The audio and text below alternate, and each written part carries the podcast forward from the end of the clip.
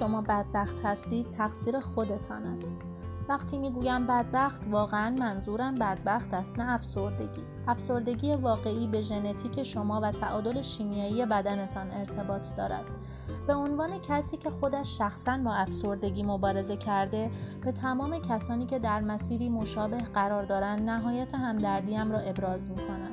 منظورم ناراحتی هم نیست. ناراحتی و غم توسط شرایط و عواملی خارج از کنترل شما به وجود می آید مثل از دست دادن یک عزیز. این چیزی نیست که بتوان از آن ساده گذشت و به راحتی با آن کنار آمد. درد و ناراحتی چیزهایی هستند که شما باید با آنها نشست و برخواست کنید و یکدیگر را بشناسید. وگرنه هرگز قادر به ادامه این مسیر نخواهید بود.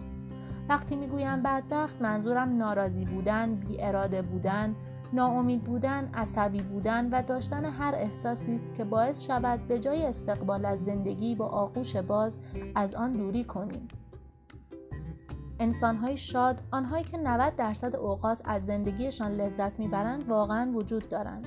شما هم آنها را دیده اید در واقع شما همین الان در حال خواندن کتابی هستید که توسط یکی از همان آدمها نوشته شده است.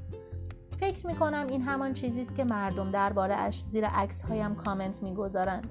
آنها می‌گویند زندگیت به نظر فوقالعاده است. اما من فکر می کنم منظورشان این است که زندگیت شاد است و خودت آدم شادی به نظر می رسی. همیشه خوشبین و شکرگزار هستی. همیشه لبخند در لب داری.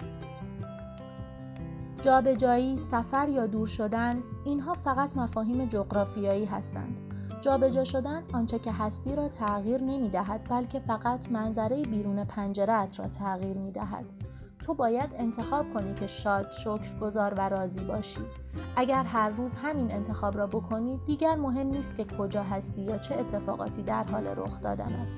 در هر صورت تو شاد خواهی بود.